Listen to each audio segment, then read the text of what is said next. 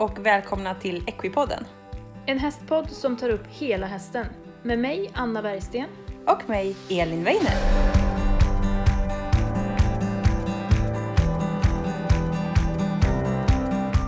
Hej alla Equipodden-lyssnare! Hej alla hästmänniskor! Jag hoppas att eh, ni mår bra och att nu är det väldigt snart jul och att ni närmar er att bli färdiga i alla fall så att ni inte har det allt för stressigt. Jag vill börja med att bara tacka alla så otroligt mycket. Det har varit ett fantastiskt år och den här podden har blivit mer än vad jag någonsin har trott och önskat att det kunde bli. Och ännu mer och ännu bättre ska det bli. Tänk att podden nu har hållit på då i, ja, men i ett år och att vi har liksom kört hela, hela det här året och levererat avsnitt av eh, vad jag tycker är en god kvalitet och jag hoppas att ni lyssnare har varit nöjda.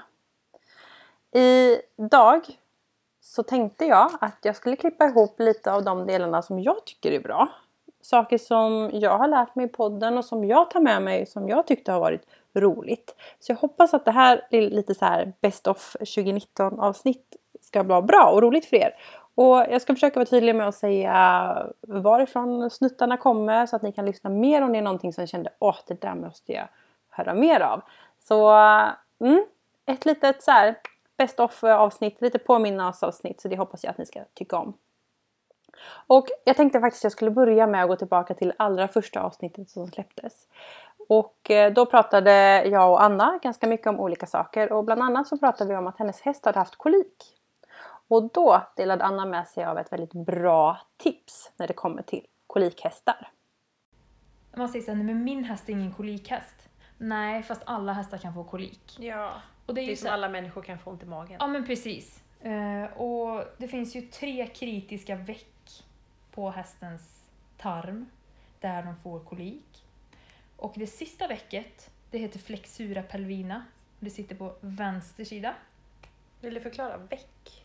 Alltså som, som tänk dig som, Att tarmen väcker sig typ? ja precis, det tänk er visuellt ficka. en tarm, Mm. en tarmbit då, kan man säga.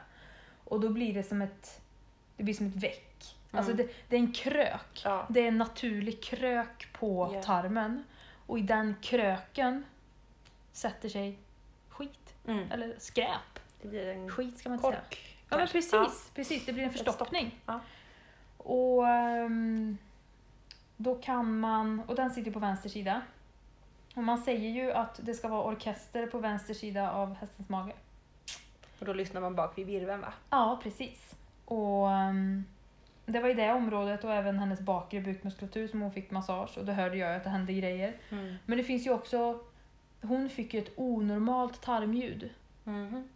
Eh, och då förstod jag ju att okej, det är inte stopp, men det är någonting här. Mm. Som det blev lite trångt i hennes tarm. Ja men precis, och det man ska göra, för jag menar ringer man veterinären så vill de veta om hästen har feber, så innan ni ringer veterinären, ta en temp. Och ha lite koll på, säger att ha, ta tempen på hästen i en vecka i normalt tillstånd så att ni vet vilken normaltemp hästen har. Ja, och det är jätteviktigt. Jag har Ja. haft en häst som fick en sån här fästingsjukdom. Och Borrelia? uh, anaplasmos, ischias då. Aha, Ja. okej. Mm. Och den, eh, hon fick ju jättefeber. Mm. Och det var väldigt skönt att ta febern direkt. Mm. Och då hade vi ju gjort det innan så vi Mm. visste vad hon hade normalt. Ja, så ni vet lite vad ni har att jobba med och, och veterinären vet också vad den har att jobba med när de kommer.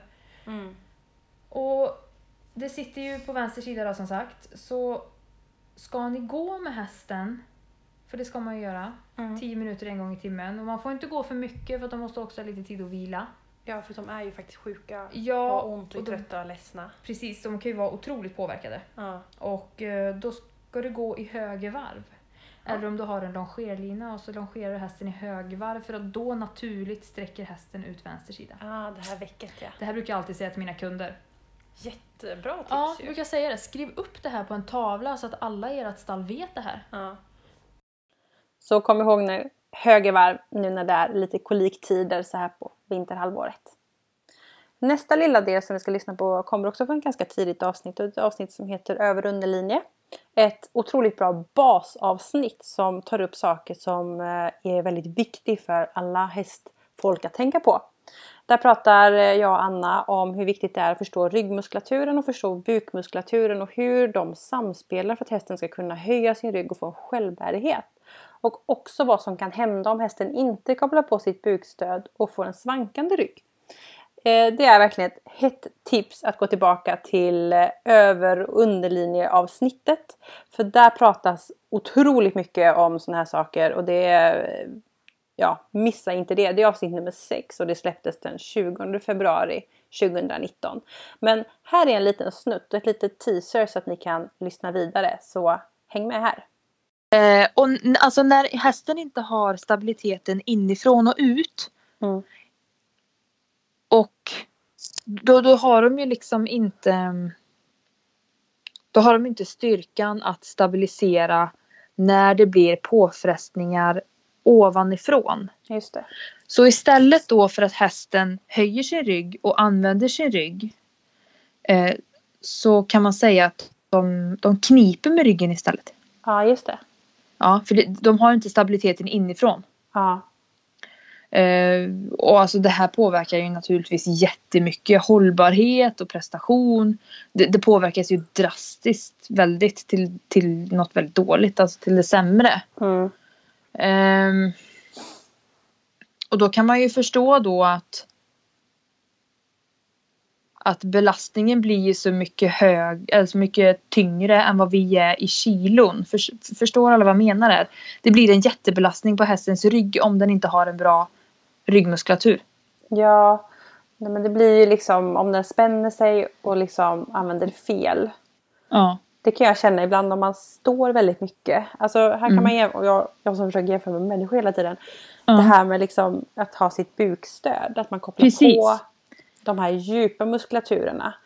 Eh, och om man liksom står upp och inte gör det. Då, liksom svank, då, liksom, då är det musklerna, de små musklerna i ryggen som på något sätt spänner sig så att man svankar lite grann. Eller jag gör det. Exakt. Då får jag alltid ont i ländryggen. Ja. Men om jag istället hade spänt vi... min mage då hade jag inte fått ont i ryggen. Nej, och det är som att vi går och kniper med ryggen. Precis så gör ju hästarna också. Fast och man inte tänker här, på det. Nej, precis. Och, och jag menar det är det man menar med att man vill ha hästens rygg upp i rumpan mm. när man rider. Yes. Eh, när hästen går i form och, och folk är så eller folk ska inte jag säga, men, men som ryttare så kan man bli, jag, kan, jag har varit likadan. Att man blir alldeles fixerad vid hur hästen har sin nacke. Ja, precis. Men strunta i det. Utan känn att hästen höjer sin rygg och jobb, hittar sin buk och jobbar med sitt bukstöd. För då får ni också en stark rygg. Det ena föder det andra. För att det är så här att överlinje och underlinje, de är bästa kompisar. Ja. Mm. Men det är det ju på oss också. Ryggmuskulatur och Precis. buk. Och jag mm. brukar visa för mina kunder när vi pratar om det här att Försök att liksom skjuta ut eller kuta din rygg som en katt utan att spänna magen. Mm. Det går ju inte riktigt. Det blir man, ganska så svårt.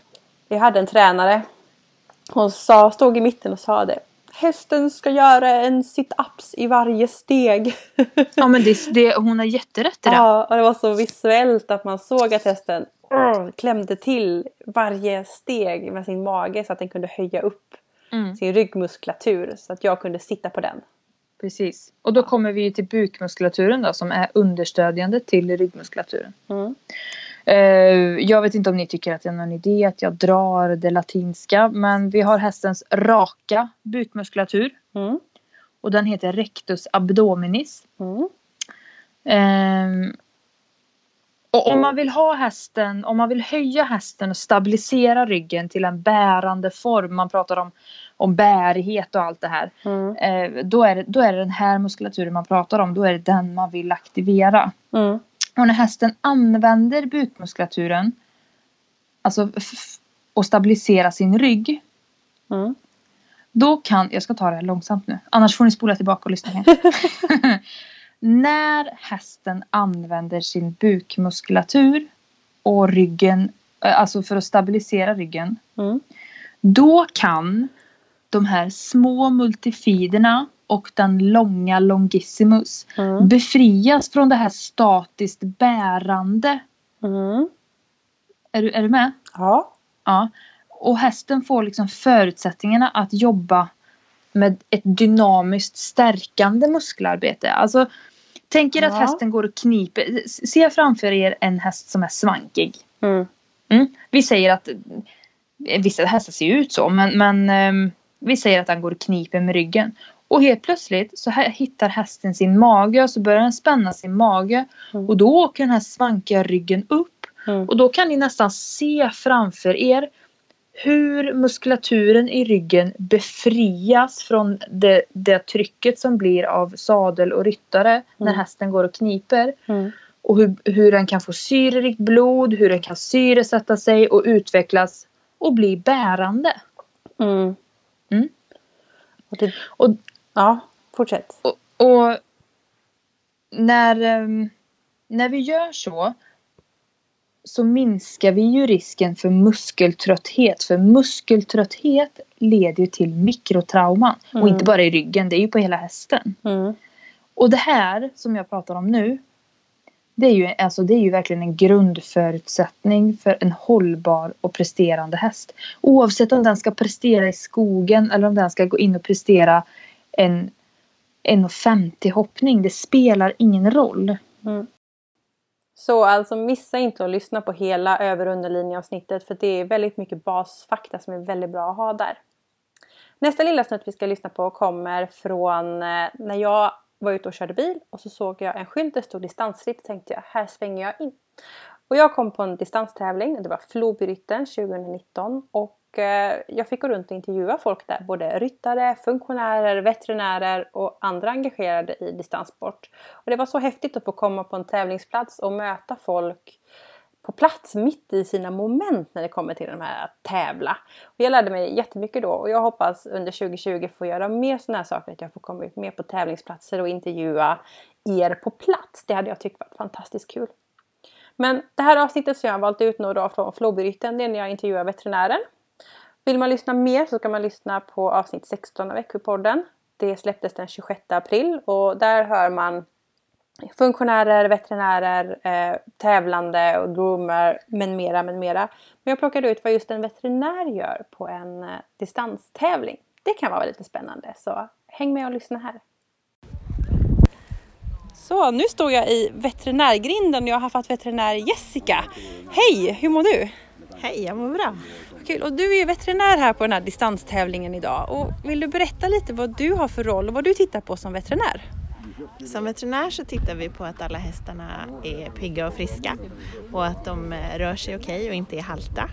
Och sen kontrollerar vi också puls och sen så kontrollerar vi att de inte blir för trötta, att de inte blir uttorkade och vi kollar att musklerna inte blir alldeles för spända. Och eh, ja, eh, att de är i god form. För det blir ju flera stopp för de som ska rida långt. Så då kontrollerar man dem vid flera tillfällen. Ja, jag förstod att det är väldigt mycket kontroller och det är ju fantastiskt att det är en sån sport som verkligen värnar om hästen. Jättekul att se! Och, Det tycker jag också. Ja, jag är, det är inte klart. med så ofta utan jag är här den här en gång om året. Ja. Jag med, liksom. perfekt! Så ni tittar puls och syresättning såg jag att ni tittar i munnen. mm, vi kollar, det är ju kapillär återfyllnadstid. Sen så kollar man jugular återfyllnad och sen så kollar man hudturgor. Mm. Ni tar ett, ett nyp och ser att Ja. huden går tillbaka. Precis. Och det är vätskenivå eller vätskebrist då. Vätske, vätskenivån som man ser på det. Och hur går det idag tycker du? Hittills har det gått väldigt bra. Det alla har gått igenom galant. Vad Det är ingen som har fått för hög puls heller utan alla har varit inom normal variation. Och sen ser jag att eh, ni springer också med hästarna och det är för att kolla hälta då antar jag. Absolut, det för att kolla hälta. Och då travar ni fram och tillbaka bara. De travar fram och tillbaka. Korrekt. jag bara härmar dig. Ja visst, jag har stått och tittat här. Jättekul! Är det något annat som ni gör som veterinärer här idag? Ja, det är väl att vi ska vara på plats om någonting händer. Om det är någon häst som blir dålig så ska vi kunna rycka in och, och, och ge den första, första hjälpen helt enkelt. Är det något mer vi gör på plats? Nej, det är väl det. Är väl det. Det, det kommer ju hästar på löpande band så att ni får ju ta dem när de kommer. Det är jätteintressant att stå och titta. Ja, visst. Ja, och sen är det ju också, men det vet jag inte, det är väl lite så halvhemligt, men det blir ju dopingtest på någonting. Det, är väl... det kan bli dopingtest. Ja, det kan bli. Det kan Ibland bli. kan det bli. Ja. Ja. Det är ju också er uppgift då. Eh, Och ta det testet i så fall. Vad kul! Men då får jag tacka så jättemycket och så lycka till resten av dagen. Tack, tack. Nu ska vi få höra fantastiska Johanna Lastnack som är grundaren till Ryttarinspiration. Och hela avsnittet är avsnitt 19 av Veckopodden och det släpptes den 15 maj. Och efter att vi hade varit intervjuat Johanna så när jag kom hem så kände jag bara sån otrolig fylld av energi, glädje och inspiration. Johanna är en sån genuin och fantastisk människa så att missa inte, har ni inte lyssnat på det här avsnittet så måste ni gå tillbaka och lyssna på avsnitt 19 av Equipodden. Vi pratade jättemycket om olika saker med Johanna. Hon fick berätta mycket om hur hon jobbar som mental coach och föreläsa och inspirera och, och rida och tävla och allt vad hon gör. Men vi frågade också om en lite orosak som vi ser i ridsporten och det är det här ytan som håller på att bildas. Att det är viktigare med att köpa dyra grejer och att grejerna också är väldigt dyra.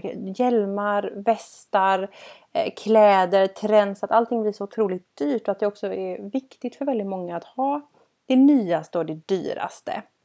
Vi frågade lite vad Johanna tänkte och tyckte om det här och vi fick ett otroligt spännande svar så lyssna på det här. Och här är vi ju inne på den här ytan. Ja. Som vi har pratat om förut. Uh, ytan i ridsporten. Lite grann. Som vi Precis. Om det, det är mycket märkesgrejer i ridsporten. Det är ganska dyr utrustning nu. Mm. Dyra trends, det ska vara dyr sadel. Sen kommer det schabraken, kostar hur mycket som helst. Ett bett och mm. sadeljord, stövlar, vad som helst. Det, mm. det, är dyrt och det är en fasad utåt lite sådär. Mm. Och den märker väl vi lite växer mm. också. Även på ryttarna, liksom, vad man har på sig. Och hur viktig den verkar bli för mm. många. Mm. Och att det nog kan leda till dåligt mående. Mm. Eh, så den skulle vi vilja prata lite om och, och hur du tänker när, det, när vi kommer till sådana här, det här är ju lite tunga ämnen. Mm. Prata om yta och behöver man verkligen ha de här dyra ridstövlarna eller mm. den här livan eller, eller vad som helst. Mm. Hur tänker du när du tittar på sådana här saker? Mm, jag tror att det som du säger, det är ett stort problem idag. Nu sjönk Johanna ihop lite här. Ja, men jag, ja, men jag tycker att det är, för att det finns så himla många sidor om det, det är så sant det du säger. Mm. Och som du sa till mig också innan vi började räcka där att du hade hört någonstans att den nya Samchill-hjälmen kostar 14 000 och mm. att någon hade tagit ett lån mm. för att få råd att köpa den. Och jag tror tyvärr att det är faktiskt fler än än den gången. Ja, jag, ja, tror att, eh, jag tror det att det, det är väldigt, väldigt många och det är fruktansvärt när man tänker på det på det sättet. Jag, eh, grejen är ju så här att där vi hänger idag, det är liksom vi hänger på Instagram, vi följer mm. våra förebilder, vi eh, tittar på världscuptävlingar, vi tittar på Global Champions Tour.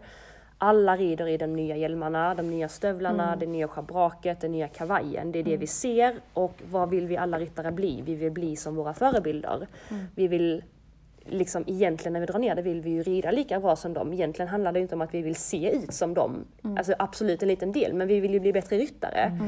Men då börjar man titta på de sakerna som man ser. Mm. Och man ser ytan, man ser hjälmen, man mm. ser kavajen. Mm. Och jag har själv tänkt så att men bara jag får den där kavajen liksom. Mm.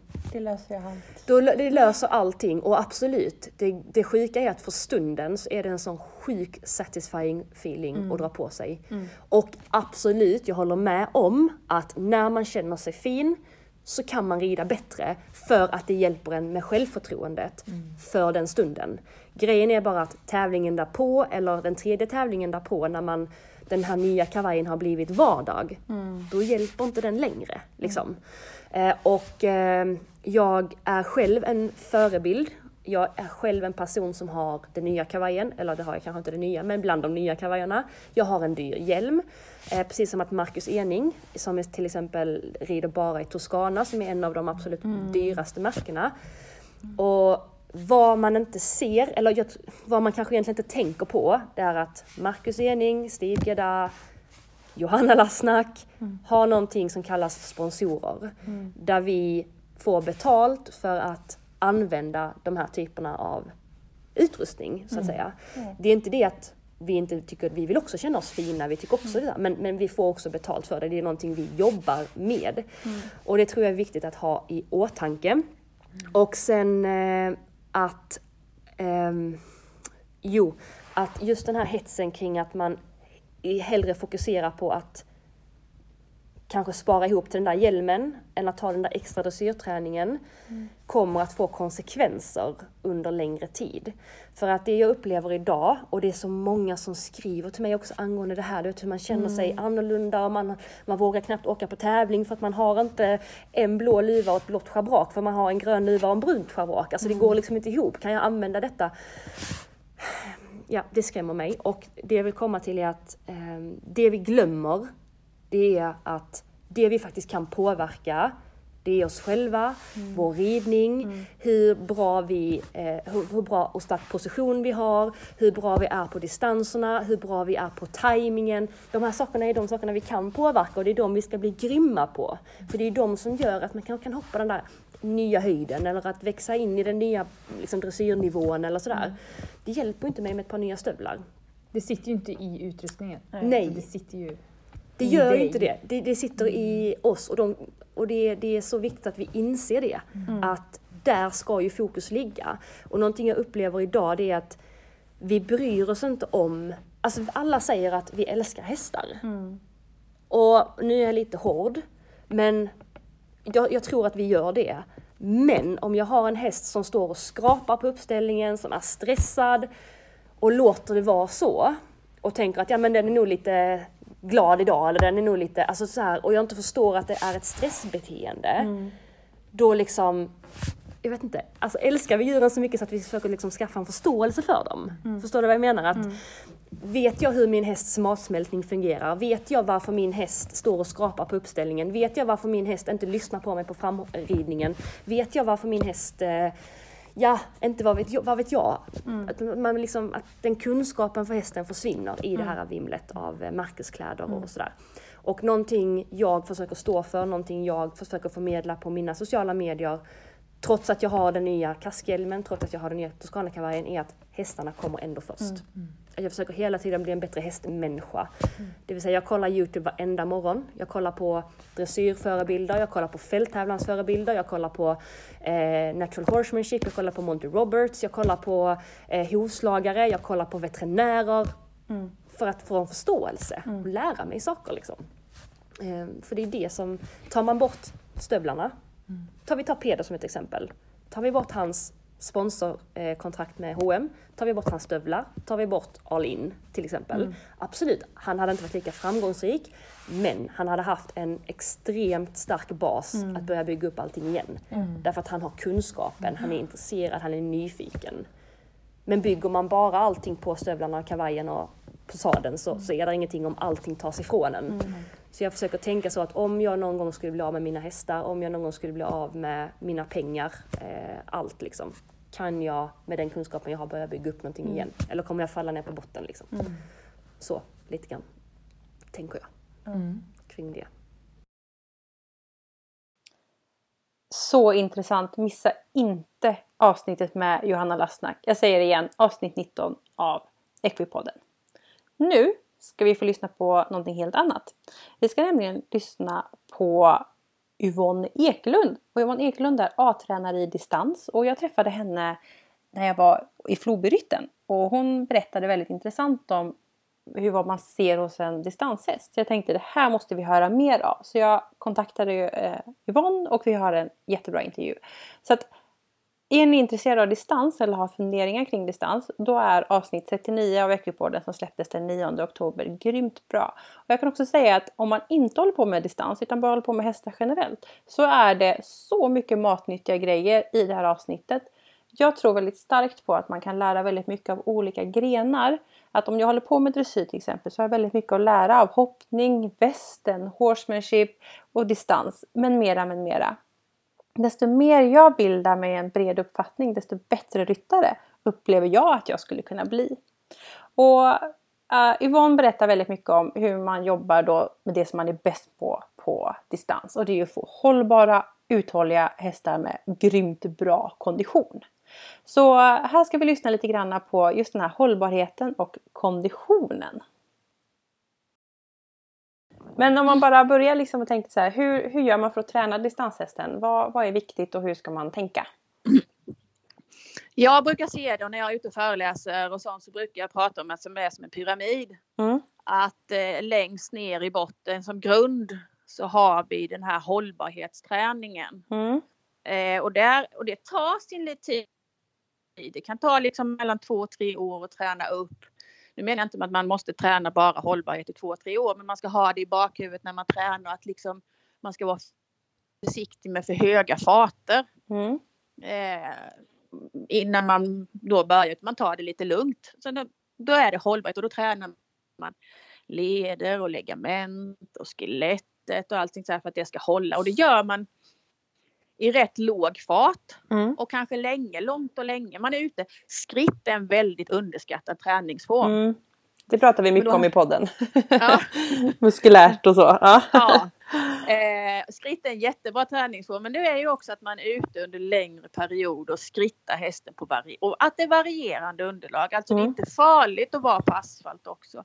För det enda sättet att stärka skelettet lite på det är faktiskt att utsätta det för lite stress och att skritta Mm. På asfalt. Och eh, skogsvägar, stigar, lär liksom över lite stock och sten så den lär sig balansen i kroppen och lite sådana saker. Mm.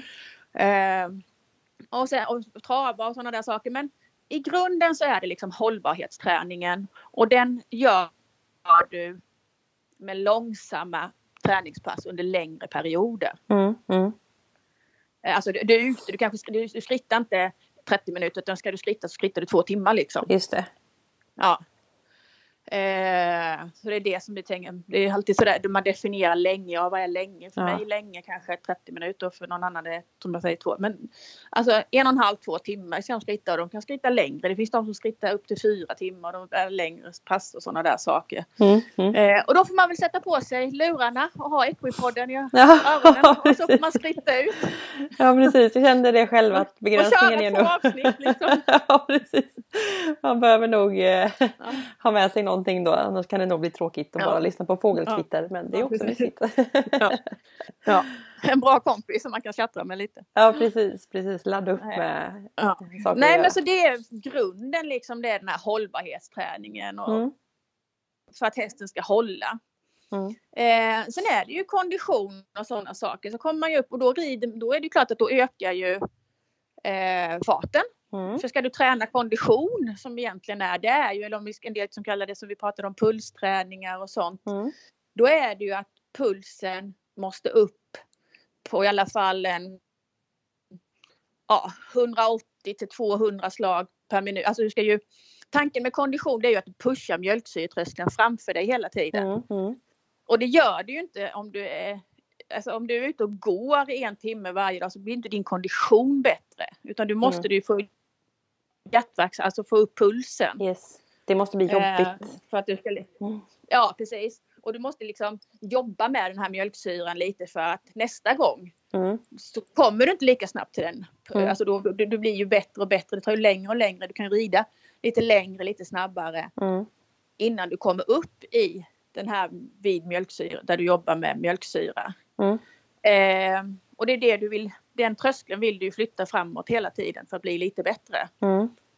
Eh, eh, och det är klart att då blir det också att du kanske måste rida fortare, måste galoppera mer. Mm.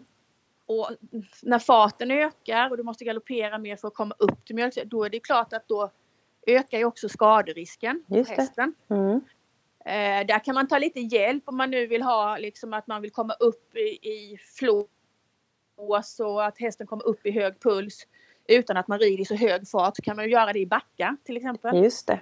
Mm. Så att du får en back, alltså du får, då behöver du inte ha lika hög fart och ändå får du upp pulsen liksom Mm. på hästen. Eh, och kondition som vi pratade om, det är, ju, det är ju rätt som, det går ju faktiskt att mäta lite. Just det. Konditionen blir bättre. Mm. Mm.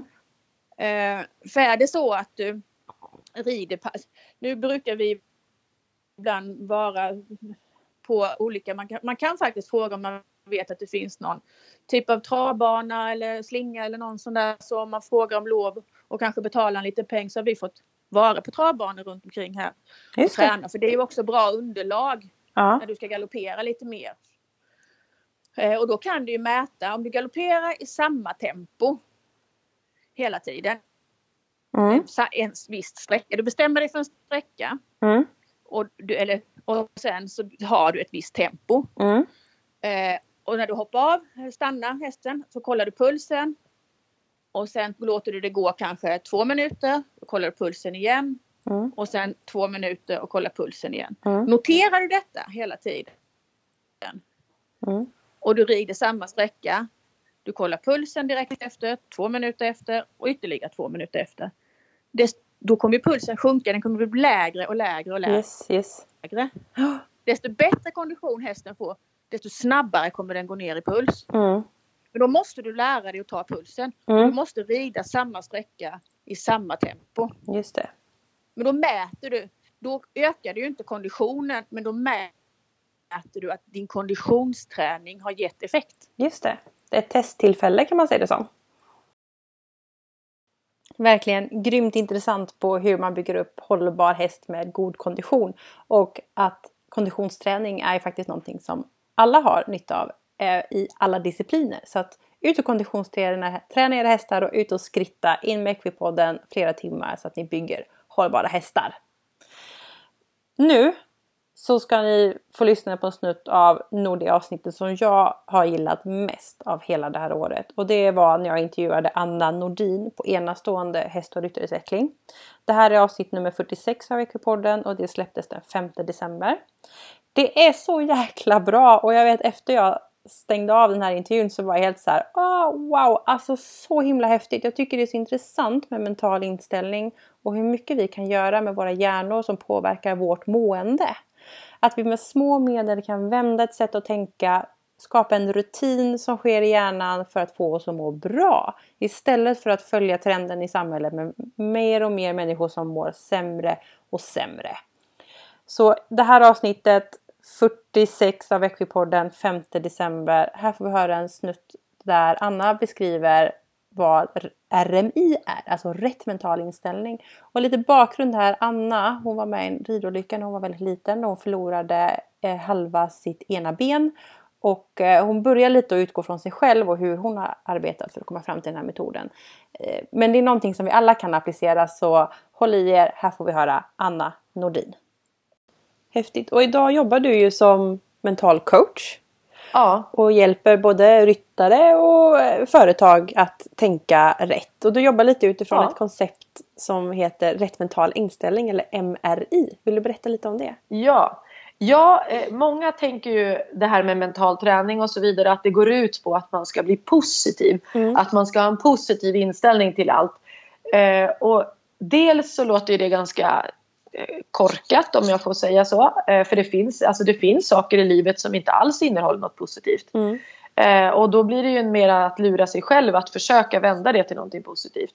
Och Mm. sen är det väldigt många människor som känner sig hotade av det. Alltså, av en sån eh, tankebana. Det. Att Ja. det är för långt ifrån där jag är nu. Så att man blir nästan arg istället när man hör det här. Ja. Och jag menar att det handlar inte om att alltid vara positiv. Utan det handlar om att vad som än händer mig Mm. så väljer jag en inställning till det som hjälper mig att lösa situationen eller att hantera den här Mm. situationen som jag varit med om. Så att för mig till exempel då att det är klart att det är skitjobbigt att bli av med ett ben. Mm. Det ställer ju till det otroligt i, i vardagen bara om man har ont och man får sår.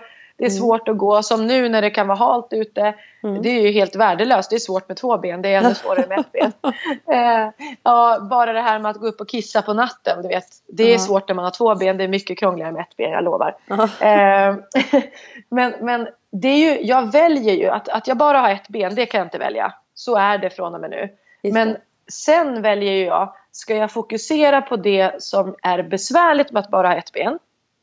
Eller ska jag välja att fokusera på det jag faktiskt kan göra och gillar att göra? Eller det faktum som jag sa att jag faktiskt överlevde. Mm. Där väljer ju jag. Och det är det här med RMI, rätt mental inställning. Mm. Att jag väljer en inställning som hjälper mig att hantera situationen. Istället för att vara i en inställning som stjälper mig och gör situationen mer besvärlig. Just det. Och du tog ett exempel innan vi spelade in här om man är iväg och hopptävlar och vägrar ut sig på Mm. första hindret. Ja, Eh, Och att man kan då lätt, att det, du sa precis att det kan vara svårt att tänka positivt kring just den situationen precis när man går ut. Ja, Men att man istället då försöker tänka, vad gick bra?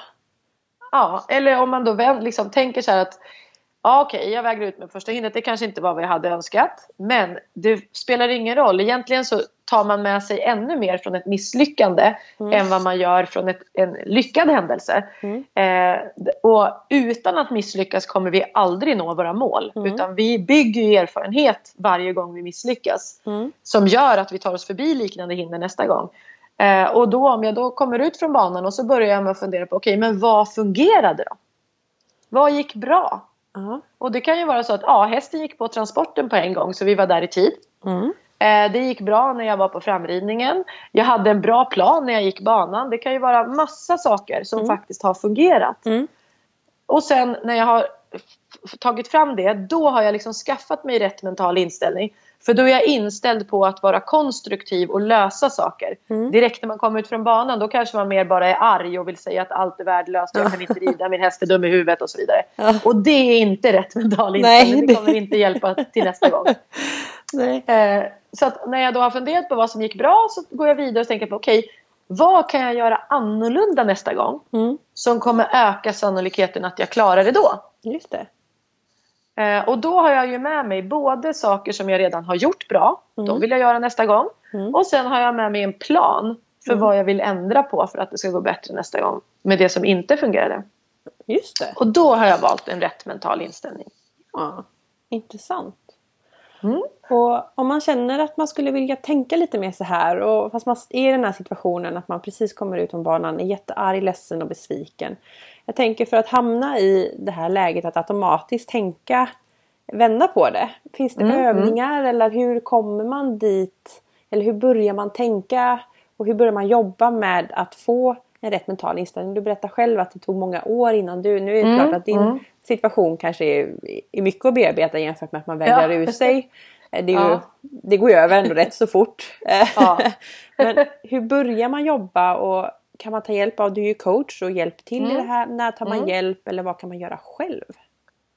Jag tycker ju att det bästa det är ju att göra det här till vardagsrutin. Mm. Alltså att det är väldigt svårt om jag vill ändra mitt sätt att tänka. Mm. Det svåraste tillfället att börja den träningen det är ju när jag har råkat ut för en motgång. Mm.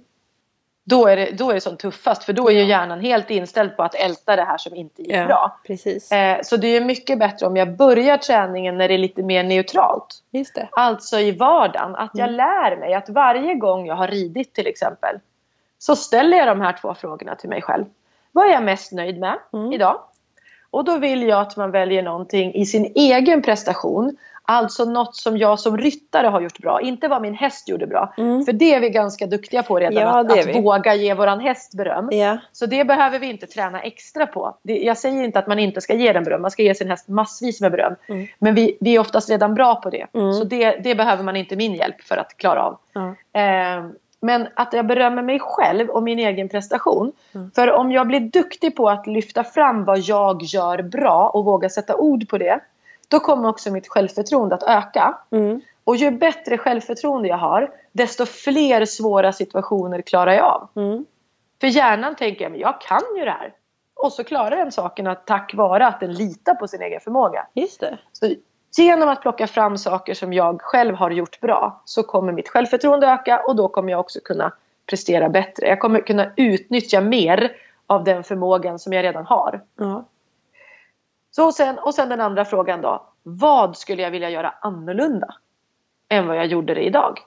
Så att jag förutom att jag plockar med mig något som jag redan är bra på också ger mig själv ett tips inför framtiden Mm. utifrån hur saker och ting funkade idag. Och gör jag det här till vardag, att min hjärna är van vid att varje gång jag har gjort en prestation, alltså ridit ett pass, Mm. så ska jag utvärdera med de här två frågorna. Mm. Då kommer det gå mycket lättare den gången jag har haft ett dåligt pass också. Ja, just det. Det, alla lyssnare, var det som jag tänkte bjuda på den här gången. Nu har ni fått lite roliga tips och kom ihåg grejer att kanske lyssna på avsnitt igen nu under julledigheten. Equipodden tar lite julpaus men eh, podden är tillbaka i januari. Och då är det väldigt många spännande gäster som väntar. Så håll utkik. Glöm inte följa podden på sociala medier på Instagram, Equipodden, Facebook, Equipodden. Man kan också mejla till info equipodden.se. Och glöm inte att Equipodden numera också finns på Youtube. Just nu ligger ett avsnitt där och då har vi Anna Stewart som visar lastträning. Så lyssna på avsnittet med Anna och titta på Youtube. Mer filmer kommer på Youtube så glöm inte gå in och prenumerera där och trycka på den här lilla klockan för att man ska få notiser. Jag önskar er en fantastisk jul, en fantastisk nyår, ett gott slut på 2019 och en grym start på 2020. Så häng med i podden för det kommer hända så mycket saker. Ha det så bra alla lyssnare. Tack för att ni lyssnar. Hej då!